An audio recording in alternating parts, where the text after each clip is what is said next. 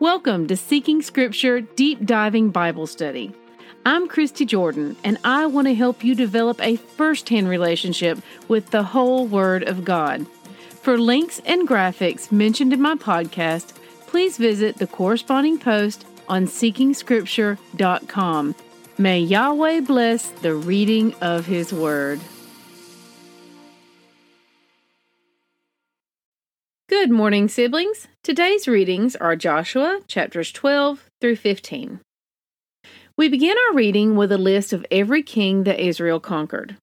All told, there are 31 kings. Now, although the text being so brief over this may lead us to believe that this happened all at once, no doubt this took place over a period of time, likely a lengthy one. Rather than just a glance over this chapter, I encourage you to take a moment and really think about each and every king listed. The sheer volume of kings, lands, and people that Israel was able to conquer is awe inducing.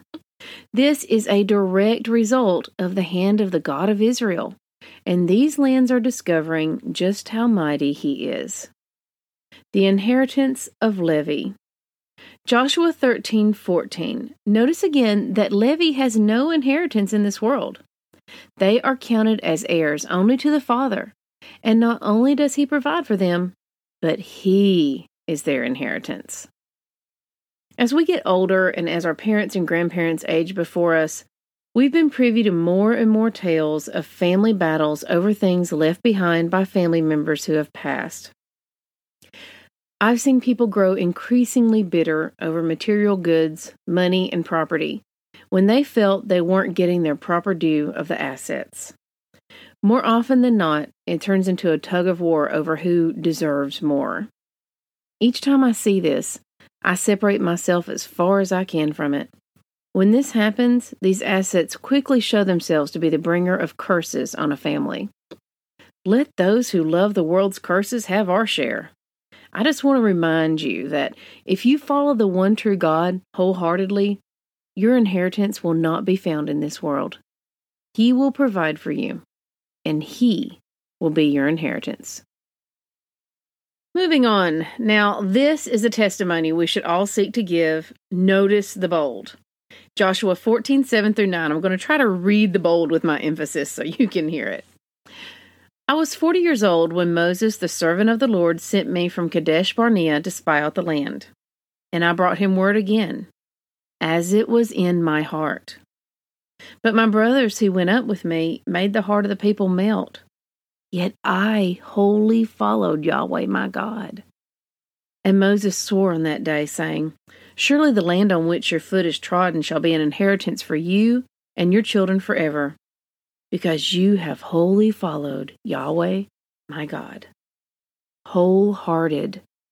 Y'all, there are masses of people who treat following the Father as if it were a hobby they enjoy from time to time.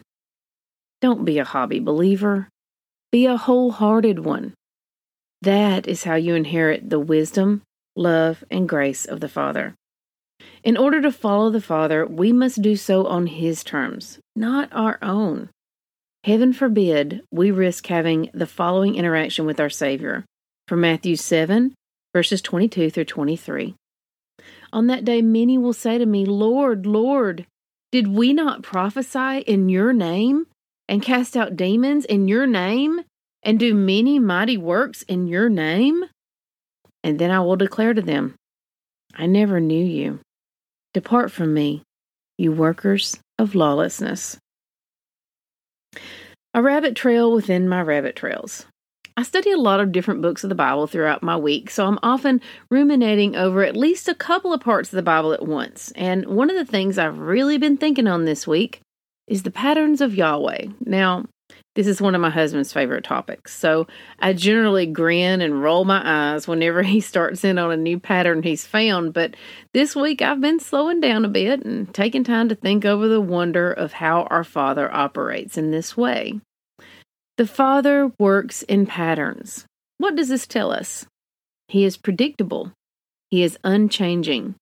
Just as He says in Malachi 3 6, I am Yahweh, I do not change. From all of this, we should realize another key principle that is so obvious we may miss it. Yahweh wants us to know Him, which means we can know Him. How exciting is that? I mean, just think about it a moment. He wants us to know Him so well that we know how He will view a certain situation, event, country, people, culture, or time. He wants us to be able to look at events and see where His hand was in them, to know when to expect Him to act, and to immediately recognize when He does. And on the flip side of that, to know when we have or are considering doing something that will grieve Him, and to know what to expect as a result. Yahweh is a God of patterns. Now, some people seem to behave as if we can't possibly know God. Well, that is true. Because we can live our entire lives without ever really knowing Him simply by doing one thing never opening all the letters He has left behind for us. Now, when I say letters, I'm doing so in a figurative sense as a reference to Scripture. The Father gave us Scripture, His instructions, in His words, spoken with His divine breath, and these should be as intimate and meaningful to us as if they were personal letters written by His holy hand specifically for each one of us. I look at my Bible as if there is a letter from our Father waiting on me on my kitchen table each and every morning. How eager would we be to wake up and open that? Seriously, y'all, this is exciting.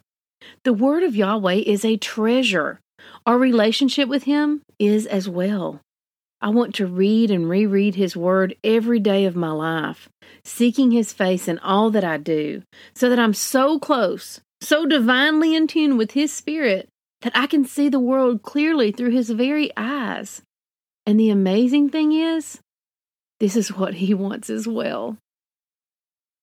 We've seen Yahweh establish and act in patterns many times up until this point. I'm not even sure we could count them all. Keep your eyes open as we move forward for more of Yahweh's unchanging and steadfast love, guidance, deliverance, grace, and judgment. He has told us he does not change, and I believe. I am God, I do not change. Malachi 3 6. The counsel of Yahweh stands forever, the plans of his heart from generation to generation. Psalm 33 1. Every good thing given and every perfect gift is from above, coming down from the Father of lights, with whom there is no variation or shifting shadow. James 1:17 Jesus Christ is the same yesterday and today and forever. Hebrews 13:8. May we seek him with all our lives and see him in all we put our hands to. Test everything, hold tight to what is good. 1 Thessalonians 5:21. We are saved by grace alone. Obedience is not the root of our salvation, but it is the fruit. May Yahweh bless the reading of his word. I love y'all. Bye bye.